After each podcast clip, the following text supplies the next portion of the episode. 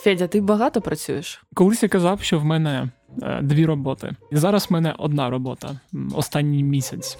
Тому я працюю в половину менше, ніж це було. Ніж багато. Двічі більше, да? Ніж двічі більше, да. Настя, а ти багато працюєш? Я не знаю, що таке багато, що таке мало. Все житті відносно дуже. Настя, і... ти багато працюєш? Да. Не знаю, скільки я працюю. Скільки Настя, ти я... працюєш багато. Добре, окей. Але мені здається, що я більше думаю, ніж працюю. Це буде дуже важкий випуск, О, бо Настя трудоголік, і вона не може це визнати. Її прямо зараз ламає вона, як наркоман на отміні. Мене спітніли руки. Не знає, куди себе діти. Отже. Коли ти вперше сказав, що ти вважаєш себе трудоголіком, і ти вважаєш мене трудоголіком, у мене просто в голові було, знаєш що, я думала, в сенсі ти вважаєш себе трудоголіком, в сенсі ти вважаєш мене трудоголіком, ми ніхто не трудоголік, типу, ми не працюємо так багато, як багато людей інших, які дійсно багато не думаю працюють. Про інших. І, думаю типу, про себе. Ти мені трудоголік. Було так соромно це чути, і за себе в першу чергу, і за тебе. Я навіть думала, Федя, типу, ну, реально, в мене було в голові таке відчуття, що... Почекай, ніби в, ми... в якийсь момент ти мені сама сказала, що я трудоголік. Бо я потім вже все це переосмислила. Я реально дуже багато всього читала і намагалася зрозуміти, що таке трудоголізм, як він проявляється і навіщо взагалі він є в цьому житті. І так, я вважаю, що ти трудоголік місцями. Вже Мені ні. здається, що ти дуже вдало з цим, з цим бореєшся, і ти непогано балансуєш своє життя якимись іншими штуками, які в тебе є. Що іноді мене дратує, тому що замість того, щоб попрацювати з поговорами, говорити там про сценарії нашого подкасту і так далі, ти... Е... Йду пити пиво ти з друзями. Ти йдеш пити пиво з друзями, да. Може, треба тебе покликати? А я собі пріоритет... Наступного разу я покличу тебе разом я з нами. Я не піду, бо в мене робота, я не можу. В мене інші справи, більш важливі. Е... Що ти питав взагалі?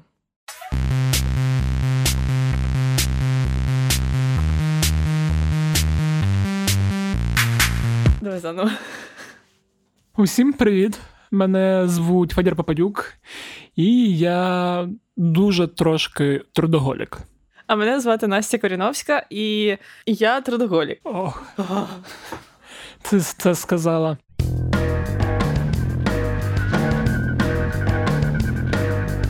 Сьогодні ми будемо говорити про трудоголізм як явище і як проблема, з якою стикається сучасна людина, яка дуже багато... інколи працює. Да, протягом цього випуску ми поговоримо про те, чому саме це може бути проблемою, яким чином це проявляється і до чого це може призвести. Давай да? говорити. Взагалі, якось я себе ніколи не вважав трудоголіком до кінця цього року, коли я не почав працювати паралельно над декількома проєктами. І в якийсь момент я почав помічати, що люди мені почали говорити, в тому числі і ти, що я дуже багато на себе беру. Угу. Спочатку це сказала ти, потім це ще почали казати люди, але от головним дзвіночком був, коли це сказав Рома Романюк, який сам такий може працювати досить шалено і ударно. Він мені сказав: Федя, хватить грести на себе всі ці проєкти, припини. Да, бо в цьому насправді немає нічого хорошого для тебе і для інших. Да, і саме тому я називаю себе вимушеним, бо в якийсь момент я вже розумів, що так діло не піде, і діло, в принципі, так і не пішло. І тепер в мене зараз тільки є подкасти, чому я дуже радію, і я припинив бути вимушеним трудоголіком. Я знову знайшов цей баланс. Настя, як щодо тебе? Я до позавчорашнього дня не могла назвати себе трудоголіком. Мені дуже соромно називати себе трудоголіком, коли ти не видаєш достатніх якихось результатів, навіть мінімальних, яких ти хочеш досягти. І мені просто здавалося, що трудоголік – це щось насправді позитивне, тому що це якісь люди, які присвячують себе своїй справі. Да, можливо, більше, ніж люди, які просто працюють на якійсь роботі, і в них там класно збалансоване все життя. Можливо, трохи більше, але при цьому вони задоволені, і якби це не є проблемою. Але насправді якраз, напевно, і в цьому різниця, що я зрозуміла, що в мене було кілька разів, коли Мені казали відпочинь, але це було десь посеред якихось тем, посеред якихось проєктів, коли я думала, що, ну, в сенсі відпочинь. По-перше, я не втомилася, по-друге, я нічого такого не робила, щоб зараз просто йти і відпочивати, а по-третє, ну, куди і відпочивати, коли зараз у нас там, не знаю, середина ідеї, середина проєкту того самого. Потім я зрозуміла, що моя робота не дуже приносить мені задоволення, але при цьому я не можу відпустити і думаю про неї дуже багато. І було кілька ситуацій, коли я була десь на побаченні чи на, на якійсь тусовці, і я просто зрозуміла, що я в цей момент не можу взагалі відпустити те, що мені треба зробити. І я постійно про це думаю. Я навіть поїхала, здається, раніше в той момент, аби... допрацювати. Да, бо мені було просто якось навіть соромно відпочивати, коли в мене там ще щось недороблено. Це друге. І третє, мені просто якось соромно і страшно сказати, що я трудоголік. В сенсі я трудоголік, ну якби це не так. І це теж, мені здається, якось ненормально, бо якщо тобі так складно сказати це, напевно, щось за цим є. Да, і коли ти дратуєшся і такий, не да. буду це робити, не да. будемо, що ти мені телефонуєш, не хочу говорити про це. Пока, все. А, це не я. То була зластя. У мене є перелік питань, які мають допомогти нам зрозуміти, чи є у когось з нас залежність від роботи. Давай.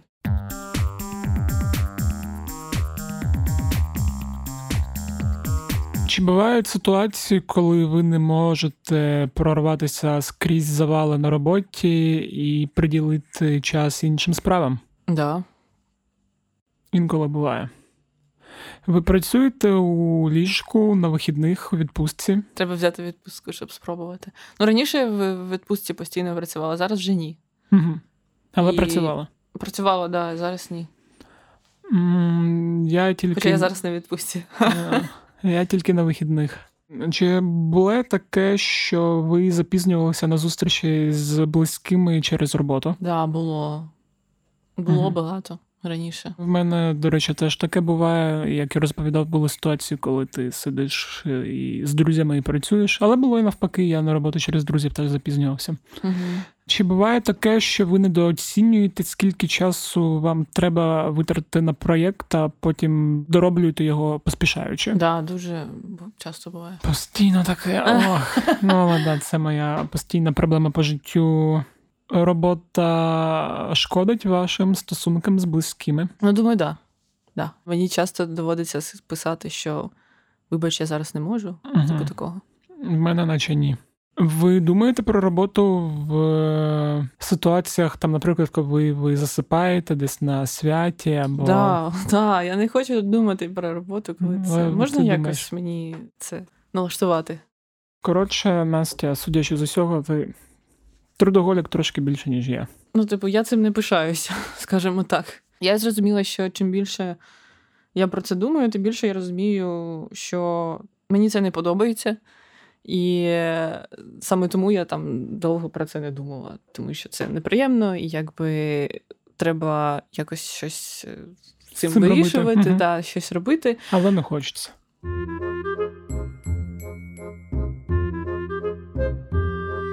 Взагалі, як то кажуть про алкоголь, трудоголізм може бути шкідливим для вашого здоров'я.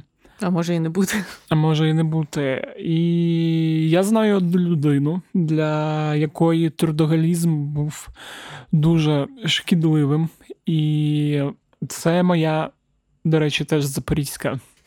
Ти продовжуєш. Да, я продовжую експансію запорізьких людей у наші подкасти. Це моя запорізька подруга Катя, вона теж зі сфери ай ті. Як наші гості в попередньому випуску, якщо ви його не слухали, обов'язково прослухайте. І Катя розповіла нам з Настею свою історію трудоголізму, і ми вважаємо, що її має послухати кожен. Почала створювати я свою компанію, коли вже відчула, що та компанія, в якій я попередньо працювала, ну, мені там стало вже якось дискомфортно. В цій компанії я пропрацювала майже чотири роки, і я працювала в доволі таки інтенсивному темпі. Я виходила на роботу навіть по вихідних, в суботу, в неділю. Ніхто мене не змушував, ніхто там не просив від мене так викладатися. Це було моє власне бажання, так мені хотілося працювати, так мені було цікаво. І пропрацювавши десь роки чотири в такому темпі, я пішла з компанії і вирішила відкривати свій власний ай ті-бізнес з партнерами. Ну, але не маючи розуміння, що таке бізнес, для чого створюється бізнес, принаймні таке розуміння, яке я сьогодні маю, та я просто відкрила власну компанію і почала працювати так само наполегливо, самовіддано, по хто знає скільки годин на день, ну, для того, відповідно, щоб підняти з нуля компанію. Кожна компанія, ну, кожен стартап, кожен бізнес на своєму шляху рано чи пізно доходить до кризових моментів. Я не знаю, як хто їх проходив для себе. Замість того, щоб взяти якусь допомогу звідкись, да, там, від своїх партнерів або просто винайняти людей, які б мені могли допомагати, я починала працювати просто ще наполегливіше, брати на себе ще більше задач, самостійно шукати клієнтів, самостійно навчати проджект-менеджерів, самостійно там навчати розробників, структурувати якісь процеси, вводити інновації, і все це самостійно, самостійно, самостійно. Ну і, звичайно, отримуючи задоволення певне від того, що о, моя компанія жодного дня не працювала в мінус. Там самого самого першого місяця ми завжди могли заплатити зарплати, все за свій рахунок, ніяких там кредитів, ніяких інвестицій, все круто.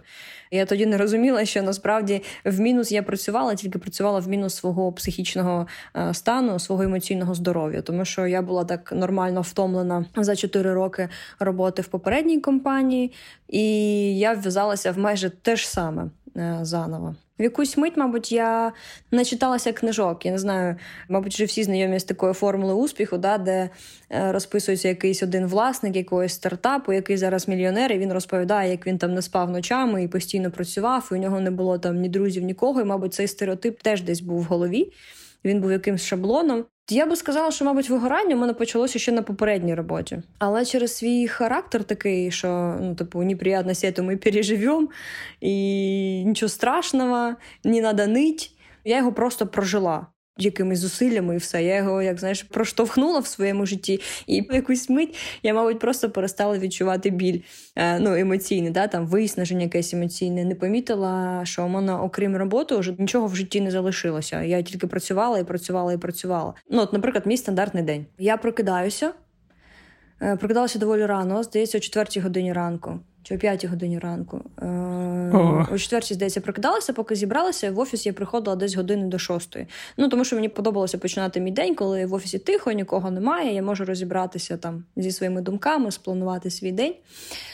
Йшла я з офісу годині о сьомій, о восьмій, а то й о дев'ятій. Ну, це те, що я йшла з офісу, в жодному випадку не означало, що я йшла з роботи.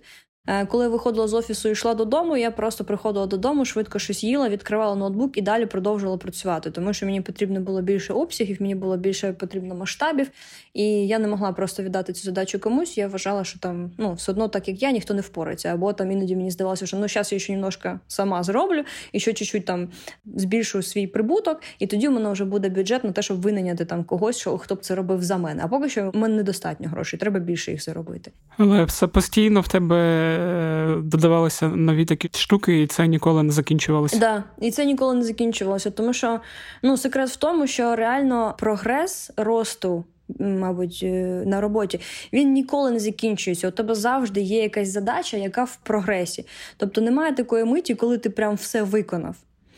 Я, мабуть, цієї миті і чекала. Я кожен раз, коли, ну, коли мені у мене навіть були люди, там, яких бачили мене, мабуть, зі сторони, і говорили: Катю, там, відпочинь, ти виглядаєш не дуже, ти виглядаєш як людина, яка загнала себе. Я говорила: да, ну, все нормально, що ви там, я, я все зможу, у мене все вийде. Або я там говорила: та ні, ну, зараз оце завершую, і вже тоді відпочину. Оце завершується, і тоді вже відпочину. А поки завершувалося одне, починалося щось друге. І вже, ну, теж нікуди не поїдеш і не підеш, тому що наче як потрібно завершити. Завершити. І оцей стан очікування, коли зараз щось завершиться, і я нарешті відпочину, це насправді таке, як, знаєш, ці от картинки, з коли йде конячка, а попереду висить морковка. До неї ж прив'язана. І ти ніколи mm-hmm. до тої морковки ти... не дойдеш, бо вона до тебе прив'язана.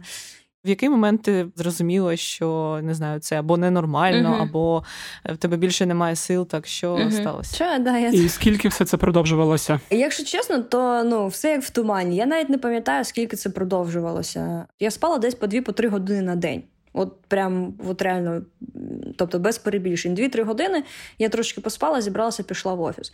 І потім настала мить, коли... У мене почалися такі, як наче, як легкі головокружіння.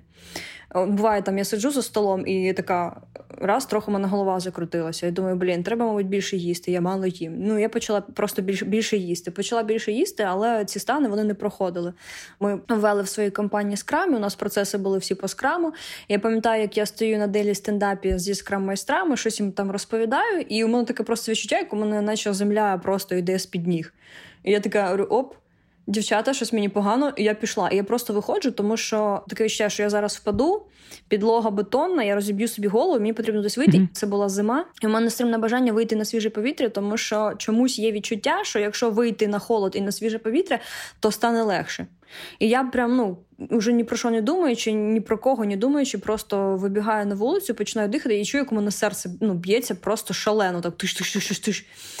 І не можу зрозуміти, що зі мною відбувається. Подзвонила своєму партнеру, кажу, поїхала десь поїмо, мені треба поїсти, бо, мабуть, типу, ну, я погано їм. І ми сиділи в кав'ярні, як зараз пам'ятаю, просто розмовляємо, і раптово у мене знову починається той самий приступ. Я виходжу на вулицю, дихаю, мене не відпускає. Говорю, поїхала, мабуть, в лікарню, я хочу перевірити серце, у мене щось із серцем. Їдемо в лікарню, мені роблять ЕКГ. Причому в цьому ж стані. Мій стан ніяк не полегшується. Такий стан, як, як аритмія, наче такий, як...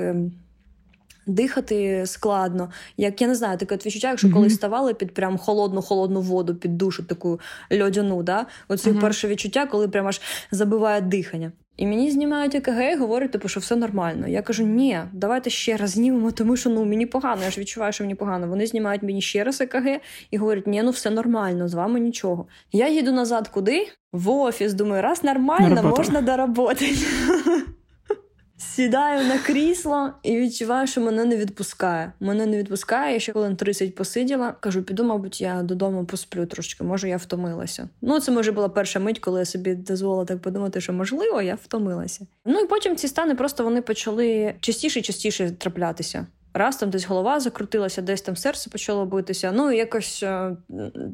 більш-менш вони проходили в якусь мить. А потім, я пам'ятаю, як, як зараз пам'ятаю, це було друге січня, почався такий приступ, ну, як я вже розумію зараз, це вже було, бо це були панічні атаки. Почався приступ у мене, а, я швидко зібралася, пішла додому поїсти, тому я собі накрутила, що це просто треба їсти. Тоді ще е, жила прямо через дорогу від свого офісу, бистро йду додому, бистро починаю щось їсти, щоб мене відпустило, а мене не відпускає. Мене все більше і більше, мені гірше і гірше, і я виходжу на балкон. Мені все одно, мені не легше, я вже починаю роздягатися, просто я стою на балконі в спідній білизні, і мені легше не стає. Мене починає так от трусити, просто, ну, просто, я не знаю, як це сказати, це тремор всього тіла, чи як це пояснити. І я відчуваю таку слабкість, що я розумію, що мені потрібно лягти. От, я не знаю, чи ви втрачали свідомість в своєму житті, я там доволі таки часто втрачала свідомість в своєму житті. От такий стан, як перед, перед тим, як ти от зараз від'їдеш. Але от ти в цьому стані, mm-hmm. як зависаєш в ньому. От він не закінчується. Коли втрачаєш свідомість, це буквально там долі секунд, уже такий стан, коли там по всьому тілу таке розслаблення, там потім відключаються звуки, відключається зір, а то ти в цьому стані просто зависаєш. От все тіло як ватне, я не можу тримати себе на ногах абсолютно ніяк. І в мене відчуття, що я зараз впаду, я ледь-ледь дійшла там до спальні, а ну і відповідно, звичайно, ні особистого життя, нічого, я ще й вдома одна. Тобто я розумію, що я зараз від'їду, mm-hmm. і ніхто навіть швидку не викличе, нічого не відбуде. Ну, все, я тут здохну, і, і хана. І, і капець. Uh, і я, я дійшла до спальні, лягла на ліжко, oh. зателефонувала своєму бізнес-партнеру. Ну, він мені говорить, швидку викликаєш, що типу, я та зараз приїду, ну ти викликаєш швидку. Я викликаю швидку. Ну, і вони теж знімають мені ЕКГ, міряють тиск. Ш- саме цікаве, по фізичних показниках абсолютно нічого немає. Абсолютно. Тиск в нормі, ЕКГ нормальне. Я, я говорю, ну ви бачите, що мене трусить? Вони говорять, ну ми бачимо. Я говорю, ну давайте щось робити. Вони, ну типу, давайте вас заберемо на швидкій. Ну давайте. Мені пощастило, що з двох mm-hmm. тьотечок, які там були, приймали мене, одна була, мабуть, я не знаю, чи досвідчена, чи що, вона сказала, типу, що тебе потрібно в неврологію. Мене кладуть в неврологію, ставлять мені якусь крапельницю, я не пам'ятаю вже, що вони там мені там поставили. А, мені ставлять крапельницю, от просто там протикають мені тут, мої судини, вену протикають мені. І у мене страх, що все, ці ліки мене вбивають. Я моментально так червона, починаю задихатися. Тьотінька, яка мені поставила цю крапельницю, сама зникалася, каже, що пече, пече, а я не можу зрозуміти, пече чи не пече. Мені здається, що пече. Ну, настільки, ну, я вже була перелякана і зажохана. А, ну, і це, власне, мабуть, з цього моменту почався якийсь стоп, коли от ти лежиш на пледі такому, який моль їла, їла, не доїла. Дивишся на ці обшарпані стіни, там, облізлу стелю. Вночі якась тьотька кричить «Помогіть, помогіть, убивають!» Ну, коротше, це такий Silent Hill вообще. Мені на ту мить уже сказали, що, ну, що я довела себе до такого стану, що органічно з моїм організмом немає ніяких проблем. Я нічим не хвора, у мене все нормально функціонує. І я себе просто виснажила. І мені потрібно відпочити. А, щоб ви розуміли, коли я збиралася в лікарню, я з собою ноутбук взяла. Щоб працювати. Попрацювати. Да.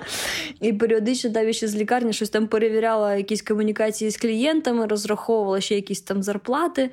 І мені сказала лікарка головна, що тобі потрібно відпочити, тільки тиждень тобі не допоможе. Тобі місяці на два взагалі десь поїхати, відключити всі девайси, все це, і відпочити. І от я лежу, дивлюся на це все облізло навколо мене. І не можу зрозуміти, а заради чого я це все робила. У мене ні яхти в Майамі, де я б могла відпочити два місяці, щоб мене ніхто не дьоргав. Ні, по суті, навіть таких збережень, да, щоб я могла на все забити. Ну, нічого. Це ще, мабуть, моя власна проблема, що я тут якось працювала, все віддавала, ну, на людей. Все, що в мене було, я віддавала mm-hmm. комусь і думала, що я собі ще зароблю. А оскільки я головна тут, я відповідаю за людей, все краще людям, а собі потім. І я фактично навіть за цей час собі нічого навіть і не заробила. Ну, і, мабуть, всю мить от якось, я не знаю, от стало, може, таке смішне відчуття, було обідно умирати, от реально. Тому що якось, ну, я ж кажу, ні яхти в Майамі, ні поїздила ніде, нічого абсолютно. Якось тоді в мене прийшло відчуття, що я жила своє життя, ну, це вже десь, мабуть, в терапії більше, так, як хтось від мене хотів. Щоб відповідати чиїмсь там очікуванням, да, там батьків, очікуванням, людей, на яких я працювала, там ще щось, ще щось. Тобто, ну, як це називається, to be a good girl, да, там бути хорошою дівчинкою. Взагалі не жила для себе і навіть і забула взагалі, хто я, що я, для чого я живу. І от це, мабуть, була мить, коли я зрозуміла, що треба докорінно змінювати своє життя. І що було потім? Тобто, як ти з цього стану виходила? По-перше, два тижні я пролежала в лікарні, вони там щось мені крапали, дали мені якісь кольоса. Коли мене виписали з лікарні, я приїхала додому, і я три дні просто спала. Я так от лягла на, на ліжко, і я просто три дні я спала. Я відкривала, у мене ще стояв ноутбук, ну там вже були просто фільми. Я іноді відкривала очі, включала якийсь наступний фільм і просто засинала. Мені здається, я навіть і не їла нічого. Просто три типу, як коли в тебе температура, да, і ти такий. Да. Да, да, от просто uh-huh. от, і, і причому навіть навіть нічого і не хочеться. От і воно і спиться. Знаєш, от іноді буває, ну зараз я не можу спати більше там ніж вісім годин. А тоді спалося три дні мені абсолютно шикарно. Точно, я ще вийшла з неврології, і я ще не вірила лікарям, що це просто мій емоційний стан. Я думала, вони щось не додивилися. Я змусила лікарів в неврології виписати мені направлення на ем ер те голови, перевірити мозок. Я думала, в мене рак мозку. Потім я пішла вимірювати собі внутрішньочерепний тиск. Я навіть це робила. Я зробила УЗІ всіх органів, яких тільки можна було зробити. Я поздавала літри крові на різні біохімії, на, на все, що можна було. От єдине, що я не зробила, це флюорографію. Може, варто було зробити флюорографію. Вся проблема була в цьому. Я пам'ятаю, да, що от уже останній лікар, у якого я проходила, це був гастроентеролог. Вже вона була третя лікар, яка мені сказала, да все з тобою нормально, ти себе загнала, міняй своє життя. І от коли вже третій лікар мені сказала цю фразу «міняй своє життя», і коли зрозуміла, що в принципі я здала всі аналізи, які можна було, я якось так, ну знаєте, як говорять в терапії, в момент безсилля починається зцілення, да? Коли зрозуміла, що мені вже нема здавати які аналізи, все, якби... Тільки флюорографія. Да, я тоді чесно подумала про флюорографію, реально. Цезар перейшов свій Рубікон. І тоді я, ну, якось у мене пройшло усвідомлення, що треба змінювати своє життя і починати його жити для себе. Ну, це таке вже моє особисте, да? Те, що я зрозуміла, що я все-таки не для себе своє життя жила. І я спробувала, як в коді, відкотитися до тої версії, де вплив суспільства був мінімальний, максимально мінімальний, і згадати, які в мене там були бажання, чого я хотіла. тоді. І я згадала, що я з самого дитинства хотіла грати на фортепіано і хотіла співати. І я майже mm-hmm. в той же день пішла в музичну школу, записалася на уроки фортепіано і на уроки вокалу. І тупо почала просто ходити на уроки фортепіано. У мене навіть фортепіано не було тоді. Я домовилася з ними, що я у вільний час буду просто приходити, знаходити вільний кабінет і вчитися грати там, на фортепіано. І я тупо почала грати на фортепіано і ходити на вокал. І ну, я почала це робити, сподіваючись, що це якось запустить систему мого справжнього я і відновить її. Своє бізнес-партнерство я теж змінила. Я прийшла до свого партнера, сказала, що все, я якби все, я так не хочу далі, ну, хочеш, забирай все, що є, я почну щось з нуля, щось нове або ще щось. Ну, врешті-решт, ми домовилися просто поділити п'ятдесят на п'ятдесят. Ну, я почала з тих пір працювати сама. І, звичайно, що в якусь мить я записалася на терапію. До психотерапевта почала mm-hmm. ходити. До психотерапевта? Так, да, да, да. Щоб розбирати mm-hmm. всі ці свої панічні проблеми. От така от історія. Давай, давай щоб на хорошій ноті. Як все тепер зараз? Абсолютно кардинально інакше. По-перше, я з, з тої миті я відвідала, здається, десять чи п'ятнадцять країн. До того я взагалі ніде не була. Навіть, я пам'ятаю, був такий етап в моєму житті, коли я в Запоріжжі бувала по тижню, а весь інший час я була десь в інших країнах, в інших містах. Це було кайфово. На ту мить я собі сказала, що в мене буде три вихідних, щоб там не було. Теж важливе для мене усвідомлення, яке я для себе зробила, що я все одно основа і база свого життя. І все в моєму житті будується навколо мене. Якщо мене немає, то нічого мого не існує. І я подумала, що спочатку має бути добре мені, а потім уже там мій бізнес підлаштується під мене, мої там сім'я підлаштується під мене, мої стосунки підлаштуються, адаптуються. Да? Тобто спочатку має бути кайфово мені, а все вже інше знайде якусь форму взаємодії зі мною. Для того, щоб всім було кайфово. І, в принципі, це для мене і зараз працює. Моя компанія, врешті-решт, зменшилася, звичайно, але почала мені приносити десь вдвічі більше грошей, ніж приносила раніше. Тобто стресу в мене стало в кілька разів менше, проблем в мене стало в кілька разів менше, а фінансів у мене стало в кілька разів більше, що кайфово. Ну і, мабуть, для себе я зробила висновки, що, звичайно, в житті має бути кілька таких, я не знаю, джерел енергії. Да? Тобто, окрім роботи, обов'язково мають бути друзі, обов'язково мають бути сім'я, обов'язково має бути хобі якесь, да? Тому що ну, ти з цих джерел, принаймні я з цих джерел, беру абсолютно різну енергію. Да? І ну, не буває всюди все класно. Десь починаються проблеми на роботі, десь починаються там, проблеми там, в сім'ї, десь у тебе по хобі може щось не виходити. І от коли у тебе єдине джерело енергії – це твоя робота, і там починається срака, то, ну, по суті, все. Ну, я, я починала зачихати, тому що мені ні звідки було брати цю енергію. А коли є кілька джерел, да, от раз на роботі там якась кака, прийшла, друзям поскаржилася. Ну, може, навіть якщо не дали ніякої поради, просто поговорила і вже стало легше. Тому, ну, от я такі от висновки для себе зробила. Слухати себе, спробувати відділити голос суспільства і тих, да, там, хто від вас чогось очікує, від свого голосу, в першу чергу. Робити те, що просить ваш внутрішній світ, мати кілька джерел енергії, не зациклюватися на одному. Ну і все ж таки не впахиватися. Нічого хорошого з впахування немає. Та-дам!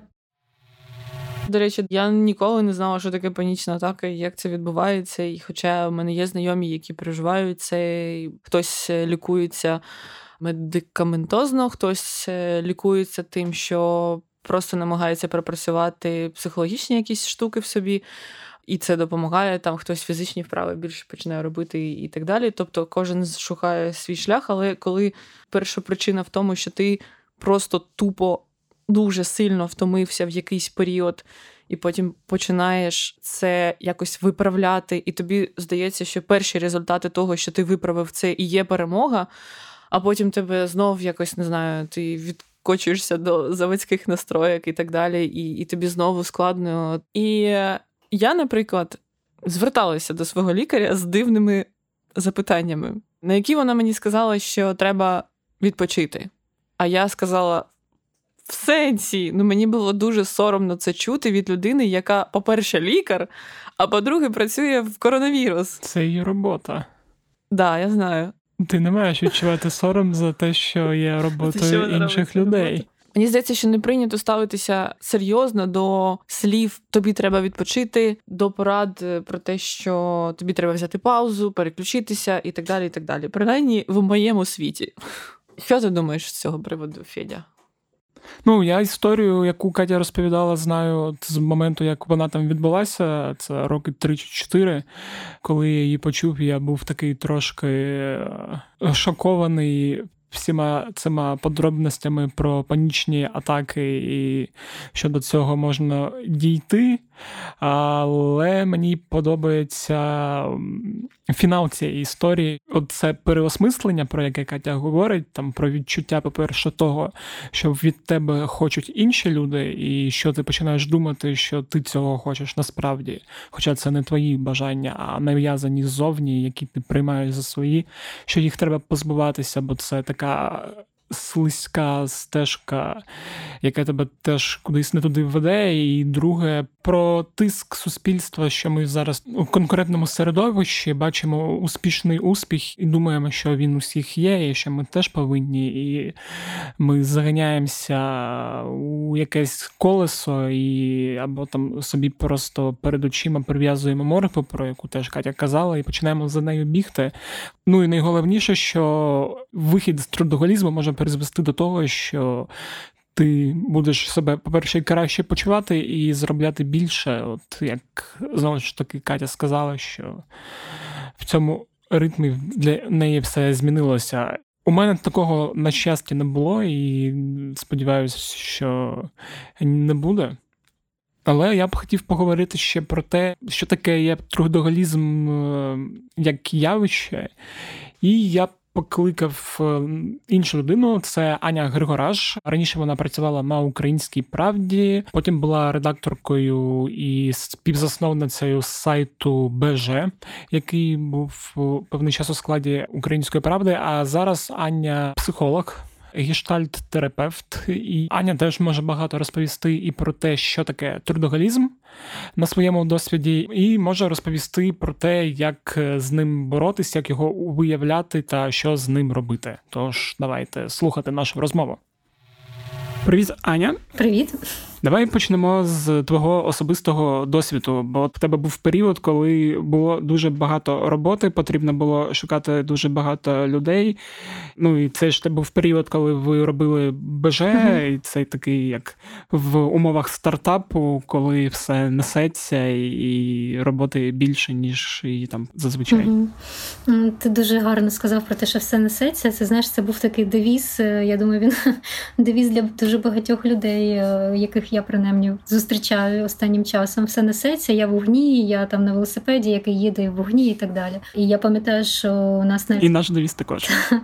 Ну, це так характерно для журналістики. Коли я трошки почала відходити від цього, я подивилася на це трошки іншими очима і зрозуміла, що це щось не дуже здорово. Ну, так, принаймні, ну це так перейшло в категорію жартів, да, що все несеться, але цей жарт, він був такий, ну, типу ок. Ну, це так має бути. І коли я почала відходити від цього, я зрозуміла, що так, в принципі, не дуже має бути, бо, бо це і є шлях до вигорання. Тобто, коли ти взагалі приймаєш цю реальність от такою, яку абсолютно не можна ніяк змінити. Ну, насправді це не так. Щодо свого досвіду, ну, насправді це було не тоді, коли я вже шукала людей, бо коли я шукала людей, це був такий вихід з вигорання. І була така надія, що я зараз всіх знайду і мені стане легше. А взагалі цей процес тривав так роки чотири. І це, мені здається, така якась класична історія про українські стартапи, бо ти робиш щось з одного боку дуже класно, що ти дуже хотів робити, це тобі дуже подобається, вся ця тема, ти занурюєшся, це про велику свободу робити те, що ти хочеш, про велику творчість, так, тобто у тебе ніби немає з одного боку якихось обмежень. І це, ну, втілення якоїсь мрії нашого покоління, можливо, да, робити щось самим, таке класне, справжнє, mm-hmm. там, цікаве і так далі. Але з іншого боку, ти мусиш розуміти, що коли ти в стартапі, то ти дуже сильно обмежений в ресурсах, як правило. І у нас було так, що ми стартували, у нас в команді було дві людини, які займаються всім контентом, це я і моя колега. Ну і був ще мій чоловік, який займався комерційною і технічною частиною. Але він не робив контент, і плюс він так само ще працював на двох роботах, і мені навіть страшно подумати про його вигорання. І паралельно ще тут є така трошки особиста історія про те, що там буквально через дев'ять місяців після народження БЖ у мене народилася дитина. І це було ще додатково мамське вигорання таке. Ну, це окрема тема, але, в принципі, з одного боку, да, там додалося ще багато турбот, з іншого боку, дитина дає такий класний шанс ще більше самоорганізуватися. Тобто, коли в тебе немає дитини, ти такий думаєш, що ти все встигаєш, все вмієш, вмієш менеджерити багато всього. Але коли з'являється дитина, ти ну, просто у тебе немає іншого шансу, крім як розставляти якісь пріоритети. Тому вона тебе вчить цьому тайм-менеджменту, і тому якось навіть стало трошки краще з цим. З іншого боку, про що я, власне, хотіла сказати, да, про те, які є такі стрес-фактори в цьому процесі, і вони у мене теж були.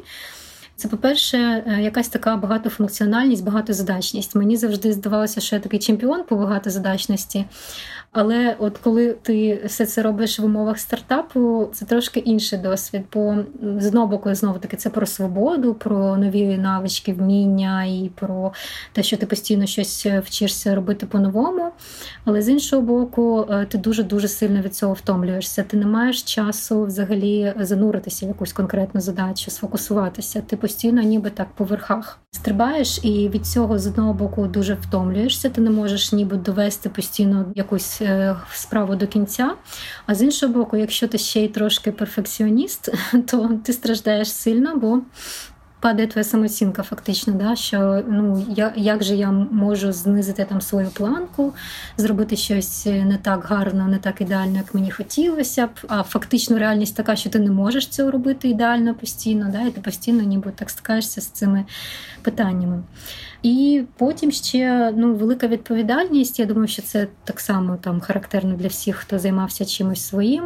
З одного боку, та, в реальності є велика відповідальність перед там, читачами, перед твоїми співробітниками. Але з іншого боку, інколи ти сам починаєш вже дуже сильно там, цієї відповідальності ну, триматися за нею якось. Тобто тобі здається вже, що без тебе все там помре, чи все зупиниться.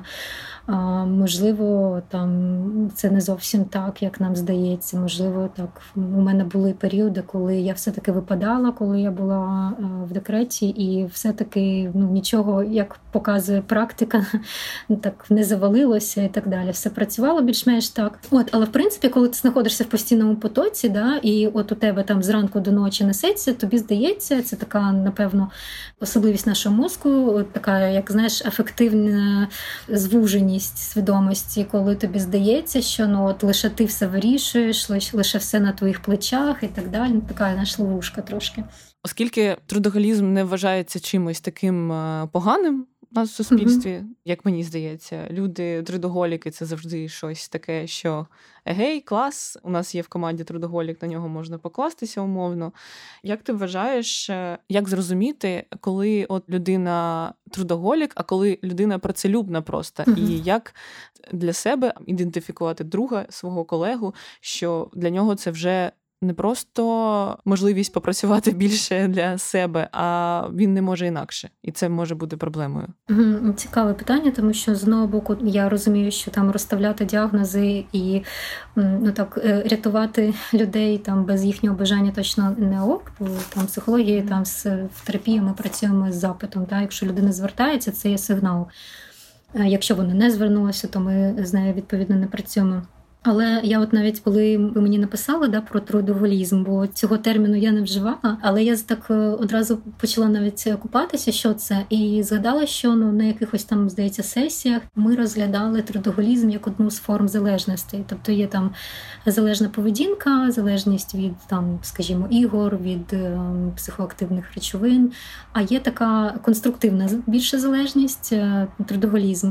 А потім я почитала ще там, заглибилася про те, як це ще визначають в психології. Тобто немає такої хвороби, звісно, там це не є в довіднику захворювань, але Це визначають як такий стан людини, коли вона ховається в роботу через втрату можливостей повноцінного спілкування або від власних якихось невирішених внутрішніх конфліктів. Тобто точно є якийсь маркер якогось такого психологічного ніби неблагополуччя, але все дуже-дуже сильно індивідуально, і вже в процесі роботи з людиною ми з'ясовуємо, що це для неї, так? Які потреби вона, можливо, відкладає таким чином, чи навпаки намагається їх досягнути, але ну так сильно себе виснажує, що за цим стоїть, чи може вона якось інакше це робити, так?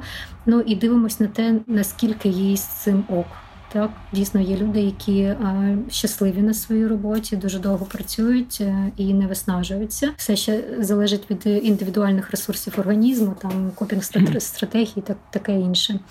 Тому ну точно я би не маркувала це як щось дуже-дуже погане однозначно і щось дуже-дуже хороше однозначно. Тобто все дуже індивідуально. Угу. Ти сказала, що це там залежить індивідуально від людини і її невирішених умовних проблем. Тут, там, може, на твоєму досвіді, через що людина впадає в цей стан? Умовно, там, мене в дитинстві з кимось порівнювало, і тому я зараз вирішив там всім показати, що от я буду робити багато і досягну успіху, як Ілон Маск, або там, от мене там щось трапилось у особистому, і я і занурююсь в роботу, ну, от угу. такі речі. Я думаю, що не завжди, звісно, знову-таки дуже індивідуально, але часто питання а, такого перепрацювання або такого занурення в роботу і, власне, вигорання стоїть поряд з такими а, питаннями, як а, перфекціонізм, така дуже зависока планка і досягнення, да, і там десь навіть якісь нарцистичні такі прояви, тому що ми, в принципі, живемо в такому трохи нарцистичному суспільстві, де досягнення дуже-дуже... М- схвалюються, і де там у нас двадцять перше століття, де ми всі перебуваємо в мережах, соцмережах, ми там виставляємо ці свої здобутки, і ніби таким чином ми залучені в таке конкурентне поле. Так, треба бути успішним, треба бути класним і так далі. Це все може лягати на якесь таке дуже плідне поле, да, власних дійсно якихось там труднощів. Що робити, коли ти працюєш з людиною, або коли, наприклад, твій бос трудоголік, угу. і коли на тебе вішають багато всього, і... У тебе ніби нема морального права, да? Не бути трудоголіком? Чи... Да, в тебе, наче, немає морального права, і, да, і ти в якийсь момент розумієш, що оці задачі, які тобі прилітають, там, через те, що людина така, воно тебе з'їдає. А ти не можеш цим нічого зробити. Uh-huh. Там буває інколи. Ти знаєш, ти насправді в своєму запитанні трошки вже відповів, бо ти кілька разів підкреслив, що це про цю людину, та? Тобто це не про тебе, uh-huh. а про неї. І, відповідно, як мінімум тримати це в голові, розуміти, uh-huh. що це є її потреба, яка вона, про що вона, що вона таким чином робить, це вже, ну, ми можемо фантазувати, але ми точно знаємо, що це її спосіб от так обходитися, да, з, там, зі своїм життям. В тебе є якісь свої потреби. Дуже гарно їх все ж таки якось так теж проаналізувати і відчути, що з тобою ок, що не ок. А далі, ну, ми всі люди, і ми можемо домовлятися, так? Ну, тобто спочатку домовитися з собою, де я можу йти на якісь компроміси, де я можу брати якусь понаднормову роботу, наприклад, де я не можу. А далі намагатися це донести іншому, але доносити не з позиції якихось образ там, чи там намагатися образити mm-hmm. людину, а з, знаєш, є така історія про я-повідомлення. Да? От коли я mm-hmm. кажу не ти поганий, а мені зараз не ок, тому що я відчуваю щось ось так-то і так-то. Да? Ну, тобто це не викликає тоді такого якогось обурення. Да? Ти просто повідомляєш про свої почуття іншій людині. І це може навіть викликати якусь таку повагу, да? Що людина знає, що вона хоче, і людина розуміє, що їй ок, що їй не ок. І далі вже, ну там є різні стратегії, як виходити в принципі з конфліктів. Да? Можна уникати, можна ем, йти до компромісу, можна робити історію про він-він, коли і, і хтось отримує mm-hmm. щось, і ти щось отримаєш, це ідеальна історія.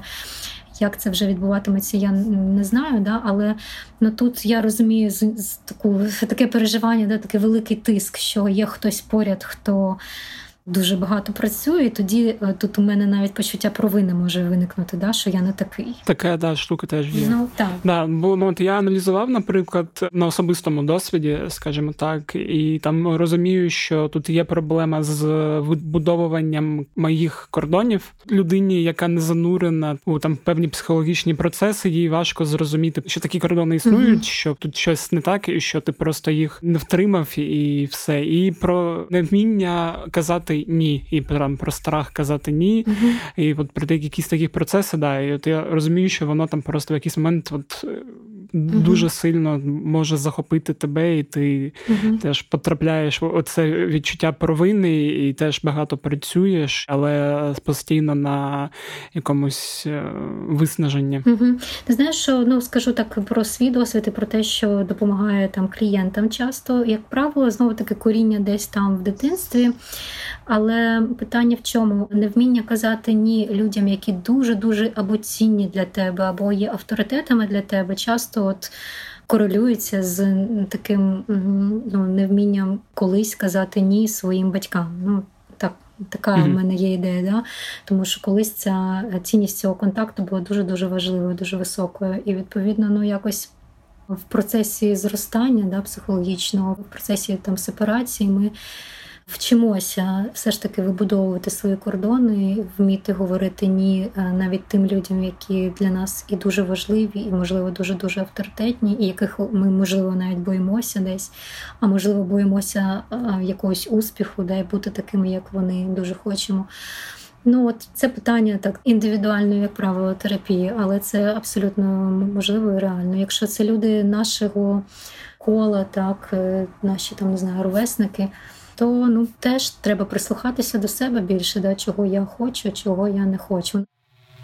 От Аня говорила про залежність, там, mm-hmm. про алкоголізм, ігроманію. Ну, фактично, да, як і будь-яка залежність, тобі щось це дає, але потім щось віднімає. Да. Або одночасно щось в цей час віднімає. І, відповідно, як і будь-яка залежність, це більше, ніж тобі треба, дійсно. Але цікаво, Аня підкреслила, що це так само не має бути, напевно, нав'язане. Кожен сам визначає ступінь своєї проблеми, умовно кажучи. Тобто, якщо мені заважає це жити, да, і я бачу, що робота забирає більше, ніж дає, угу. як енергії, так і, як от Катя казала, що я працювала багато. Спала мало. Е, да, а тут я працюю менше, отримую більше. Тобто, коли людина сама для себе бачить, що тут є якийсь дисбаланс в будь-якому моменті, і сама визначає, чи є це проблемою, чи хоче вона з нею боротися, чи ні. І якби це дуже важливо, тому що все ж таки трудоголізм так і буде визначатися в суспільстві. І взагалі, я думаю, як щось, чи то погане, чи то що хороше, це просто якби одна людина така, і друга інша, але це не важливо, коли, ну, ти для себе розумієш, що да, я там дофіга працюю, але для мене це не проблема на даному етапі, я маю просто якось відслідковувати для себе, що ага, тут я там пожертвував важливою зустрічю з друзями і залишився на роботі, а чому я так зробив взагалі, а навіщо? І тільки якщо цей дисбаланс вже настільки травматичний для людини, що вона розуміє, що це треба якось вирівнювати, тоді це проблема. Угу. Ну, ти мене там поза подкастом питала, щоб я дав визначення і пояснив, у чому різниця між трудоголізмом і працелюбністю. І працелюбністю, да. І, в принципі, для мене визначення досить просте. Ми у перших епізодах говорили про певний там розподіл сфер життя і про їхній баланс. І от якщо в тебе у, з усіх там сфер життя є тільки робота, а з іншими ти не встигаєш, і просто до них руки не доходять, ноги і інші частини твого ментального, астрального та фізичного тіла, то тоді, да, ти трудоголік, привіт, трудоголічна залежність. Якщо в тебе всі ці сфери більш-менш в балансі, але просто бувають періоди, коли ти от, ну, Сьогодні ми в режимі hard work mm-hmm. і от фігачимо з усіх сил, а потім ми на вихідних з друзями їдемо там на озеро і смажимо якусь рибу смачну на вогнищі, а потім щось ще. Тоді це можна казати про працелюбність, бо, ну, в принципі, є люди, яким дійсно це комфортно у такому режимі, і ресурс він не витрачається. Ну от я зрозуміла про себе, що у мене бувають якісь такі моменти, що я думаю, так, ну я піду, не знаю, поїду кудись у відпустку, поїду з друзями, зустрінусь, і я тільки це зроблю, і потім я в якесь, знаєш, як це, ти в якесь забуття потрапляєш, і ти ніби даєш собі волю повністю зануритися в роботу, а потім проходить півроку, і ти такий, а, що, що де? Де я, хто я? Да, ну і це трошки схоже на залежність, ніби я в якомусь робочому тріпі, наркотично-робочому. Але знов-таки, якщо повертатися до того ж самого нашого колеса збалансованого життя, якихось речей, які для тебе важливі, але ти знаєш, що ти можеш забувати про це, свідомо чи несвідомо, тоді, ну, можливо, є сенс тримати це просто перед очима, як, наприклад, десять цілей, да, коли в попередньому випуску Михайло Федоров казав, що дивиться на них постійно. Так само, можливо, для людей, які незбалансовано живуть і мають таку схильність занурюватися в робочий процес, забиваючи на все інше, тримати перед собою, не знаю, фотографії друзів десь поряд, або нагадування про те, що, ей, чувак, ти любиш, не знаю, там, бігати, грати в бадмінтон, зроби це для себе. От. Давай так, ще з останніх речей. Ну, це ж більше, ми так розуміємо, твоя проблема, ніж моя. Пробач. Це не проблема, це задача. Це, да, ти думаєш над тим, як вирішувати свій трудоголізм, як з ним розбиратися, щоб він перестав тикати мені середні пальці. Я можу казати про це. Да, mm-hmm. Як вирішувати цю задачу, щоб тобі було легше? Мені трошки складно. складно сказати про це, бо не те, що я там, не знаю, не поважаю людей, які ходять до терапевтів, бо я просто можу сказати, а потім, ну, знаєш, типу, та ні, все нормально. Зробити. Ну да, да, знаєш, яка буває така штука, що ти, е, ну, я... мені треба їсти менше Макдональдса. Да? Ну, там, не щодня його замовляти. Ти не робиш цього, наприклад, тиждень. Потім, потім вирішуєш, що все нормально.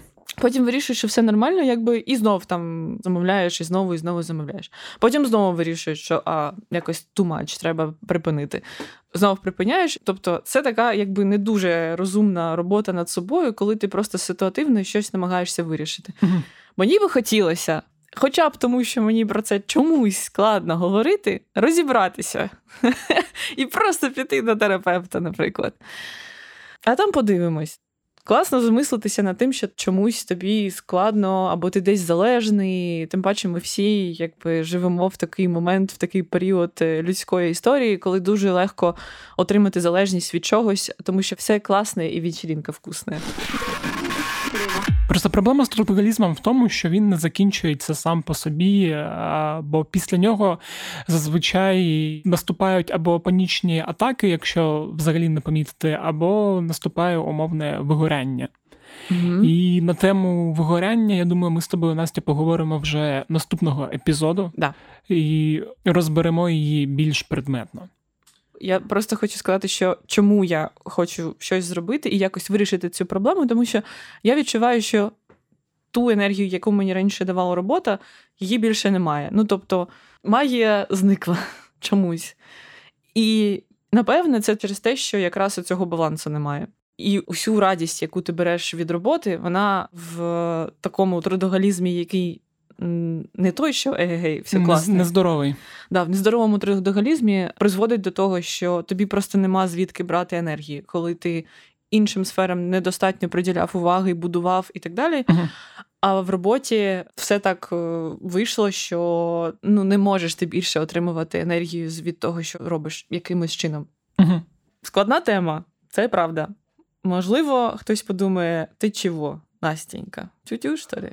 досить думати про те, що хтось там щось подумає. Ну, ми, ми робимо цей подкаст для слухачів, ну не тільки для себе. Коротше, напишіть нам, якщо у вас є якісь такі самі проблеми, які ми сьогодні озвучили щодо тієї теми трудоголізму. З вами був Федір Пападюк, який би ще трошки поговорив, але бачу, що подкаст треба закінчувати. І я, Настя Коріновська, яка мене руки поправляє волосся і хоче, щоб все це скоріше закінчилося. Але при цьому мені цікаво, чому так, ну окей. Якщо ви трудоголік, ви можете написати нам про це на пошту ес ем ем собака правда крапка ком крапка ю а або телеграм-боту Укрправда квешенбот, який живе у описі каналу у перекляті питання. Ви можете написати нам в Фейсбуці Федір Пападюк та Анастасія Коріновська. З двома і. Федір Пападюк з однією Ф. Ви також можете поставити нашому подкасту оціночки у Apple Podcasts, там п'ять зірочок, чи стільки зірочок, скільки, ви думаєте, ми заслуговуємо. Написати коментар, якщо ми вам прям дуже подобаємося, а якщо прям дуже-дуже-дуже, то порадьте наш подкаст своїм друзям, родичам, знайомим, колегам. Просто до чувака у метро підійдіть, скажи, от не грай у гру, подкаст слухай. Федя з Насті діла говорять. Да, ми дуже уважно читаємо ваші коментарі і насправді прислухаємося до ваших порад, тому сподіваємося, що ви це теж чуєте і вам подобаються ці теми. Якщо ви хочете послухати випуск на якусь тему щодо особистої продуктивності, то теж можете написати нам і запропонувати. Все. Це був Федір. Це був Настя. Бувайте здорові і не трудогольте там.